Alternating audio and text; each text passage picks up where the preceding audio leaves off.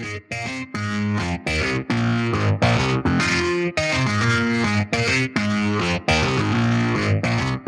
and welcome to this week's Turbo Dose, brought to you by the Clinical Skills team on head injuries. So today we are joined by obviously the super Matthew, um, and also a special guest, Helen Nichols. Would you like to introduce yourself, Helen? Hi, I'm Helen. I'm a nurse that's recently joined Clinical Skills. My background is critical care and theatre recovery. And I'm Emma.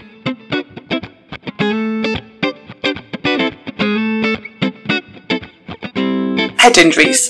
There's two main causes of head injuries, which is a direct trauma to the head, so caused by maybe an injury, a fall, a punch, or there's an indirect trauma from rapid acceleration or deceleration, so such as a road traffic accident. Your primary brain injury is the injury that occurs as a result of your initial trauma, and secondary is um, injury is caused by the following edema and pressure build-up there's nothing we can really do about that primary insult. We can't stop No. somebody being punched or having their, their skull fractured particularly, but it's, management is geared up towards preventing that secondary injury. When we're looking at these patients who have come in after a, after a head injury, we're obviously going to adopt a primary survey. And I think it's important at this stage to actually highlight that these are trauma patients. So a lot of the time, they walk into the waiting room or whatever uh, of emergency departments or GP surgeries, and we sort of get thrown by them not being presented in a way that would suggest major trauma. But it's important that we think of them as trauma patients. So a primary survey, including a full GCS, is very important. It's important that we consider investigating things for, for collapses, particularly with our elderly patients who, who present with uh, what they would describe as a fall, but actually we need to really hone down on the history. Actually, do they remember the act of falling? Are we sure this is a mechanical trip, or is there a potential for a collapse if they had a bit of a vasovagal or, uh, or an arrhythmia or something like that? So considering investigations of collapsing, have a look at an ECG, do a lying standing blood pressure if we think it's appropriate. But one of the key decision-making tools that we use uh, when we're seeing patients with head injuries is the other NICE head injury guidelines. Now, I won't go through them in, in particularly deep, great detail, but essentially we're looking for some key risk factors that are going to indicate uh, a raised intracranial pressure. Uh, those being a reduced GCS, a post-traumatic seizure, any focal neurological deficits, more than one episode of vomiting since the head injury. The other key risk factors that we're interested in are either a suspected open or depressed skull fracture, or any evidence it's just a base of skull fracture, those being a panda eyes, bilateral black eyes, otorrhea or, or rhinorrhea, so blood, or uh, CSF fluid, which is sort of like a, a pale yellowy type fluid coming out of the Yeah. all the ears, uh, indeed, or battle sign, which is bruising behind the, the mastoid processes. Um, if you've got any evidence of those, then we're going to want a CT scan pretty quickly and nicer. That should be within one hour. Otherwise, one of the key things we need to get from our history is anticoagulant use. Now, if you're looking at the flow chart of the NICE guidelines, they talk about warfarin and they don't talk about the other anticoagulants. If you read the full text of the NICE guidelines, if you're that dull, which I unfortunately am, uh, it talks He about is. He really is. He's not joking. it talks about a clotting abnormality, which is a bit vaguer. So generally in practice, we consider the, the so your rivaroxaban, your apixaban, to be equivalent to, to warfarin. We don't tend to consider antiplatelets as being equivalent to that. That comes with some caveats. There's differences in practice. Sometimes if you're on certainly dual antiplatelets, you might have a lower threshold for, for CTing that patient. And certain antiplatelets, such as clopidogrel, seems to have higher bleeding rates than, than aspirin alone. But otherwise, the rest of it is in the in the NICE guidelines. We won't go through it here because it's a poor modality to look at uh, guidelines. But have a little look in your It's really time. clear, yeah, it's really and clear. the algorithm's great. Yeah, and if you're on YouTube, we'll just stick a picture up because it's really easy. So let's say Emma, we've, we've gone through, we've seen our patient with a head injury, we've looked at the, the CT head NICE guidelines, and we've, we've done a scan. And oh no, there's some intracranial blood. What types of intracranial hemorrhage are we looking out for? Oh, Matty, great question. Thank That you. be- It's like we pre-scripted it. I would have thought. there could be a few different kinds of bleeds. So the first one could be an extradural hematoma. Now this is often due to a middle meningeal artery that's been torn under the temporal bone. Um, so it could be classically, you know, a bash to the side of the head from a cricket ball or a cricket bat if someone's really angry. Um, and typically in exams or in your Ang- textbooks. an angry cricket bat. An angry cricket bat, yeah. you find those all the time. Um, so this would give classically in your textbooks or exam questions an initial lucid period, but actually in real life this is quite uncommon. Um, but typically, you know, we'd say lucid period before then deterioration. The next kind, number two, is your subdural hematoma. And this is due to a venous tear, typically again with a sudden acceleration deceleration injury, perhaps, you know, in a car crash or something. This is more common in atrophied brains, so brains that are a bit shriveled, basically. So elderly people, alcoholics, and also our anticoagulated patients. Chronic subdurals um, can present quite subtly with a gradually unsetting confusion um, or drowsiness.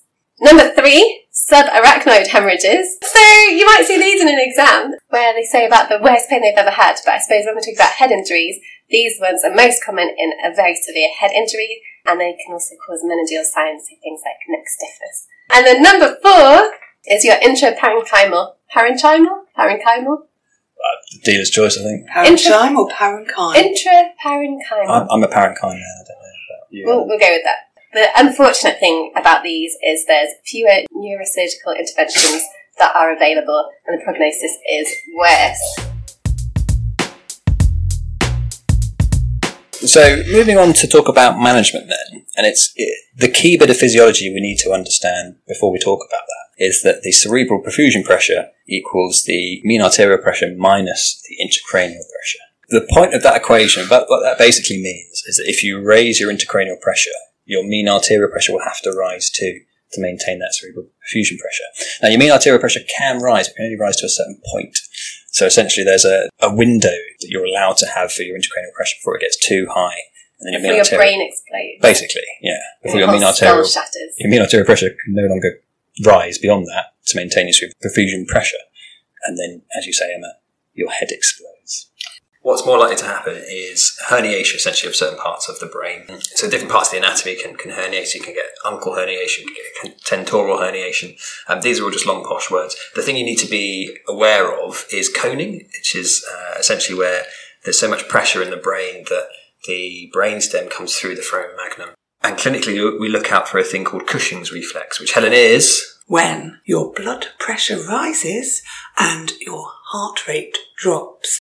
And you get irregular respirations as well, and that's essentially a pre-terminal sign as your cardiovascular centre, which is in the medulla, comes through the foramen magnum. So keep an eye for that. So moving on to what we can actually do for these patients. Helen, medical management wise, what are our options?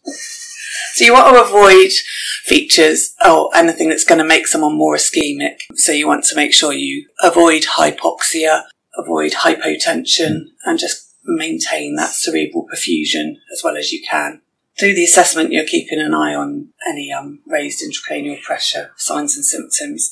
But you can always sit someone up or just tilt them a bit head up, which will help to reduce any intracranial pressure just from way of gravity, really. Simple, but it works rapid sequence induction and running a patient low on their CO2 levels. There's lots of different ways to do that, but that's more of a ventilatory support issue.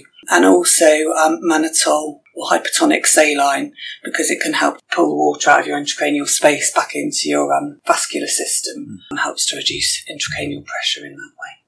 You mentioned something about sort of regular assessment as well, we, and we use the term sort of neurobs, don't we, quite a lot in practice. What does that actually mean, though? So neurological observation is when you do a formal GCS. You also assess pupil size and reaction and make sure that they're equal left and right. And you assess for any movement and whether the patients have got equal strengths bilaterally. And you're looking for facial drooping as well, just while you're talking to people. If you're really worried about a patient, if they've got a severe head injury, you do them 15 minute leave. Your situation can change really rapidly. And that's normally the nursing staff.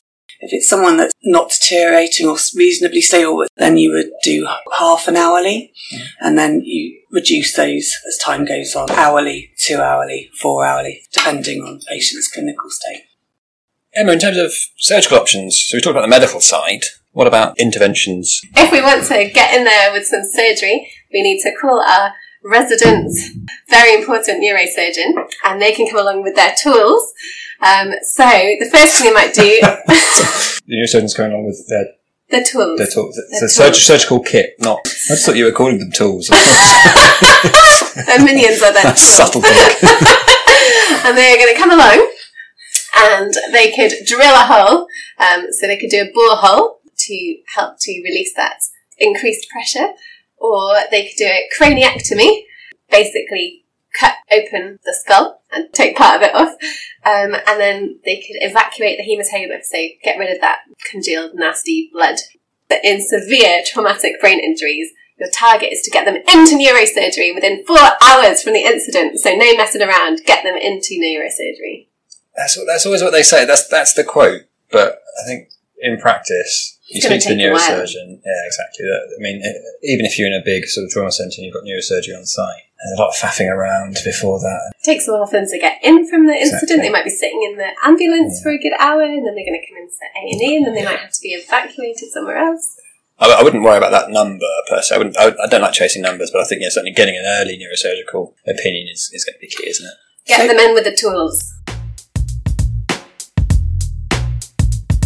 So, um, how about someone's just a bit concussed? I mean, you know, if it's just a bit of concussion, you're not going to want to call the neurosurgeons, are you? Just a bit of concussion. Well, Just a bit. if it's just a minor head injury, how are we going to treat that?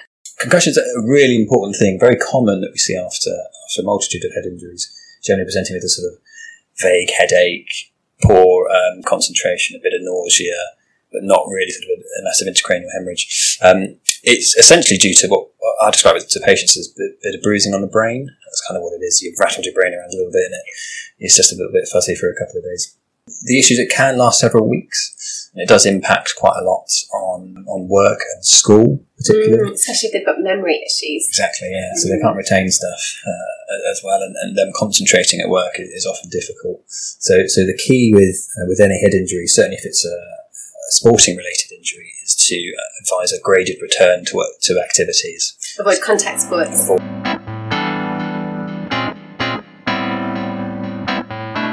So, in summary, please use the guidelines. They are very important, they're there for a reason, and you can either read them at night when you're going to sleep, like Matthew does, or just read them as and when you need them.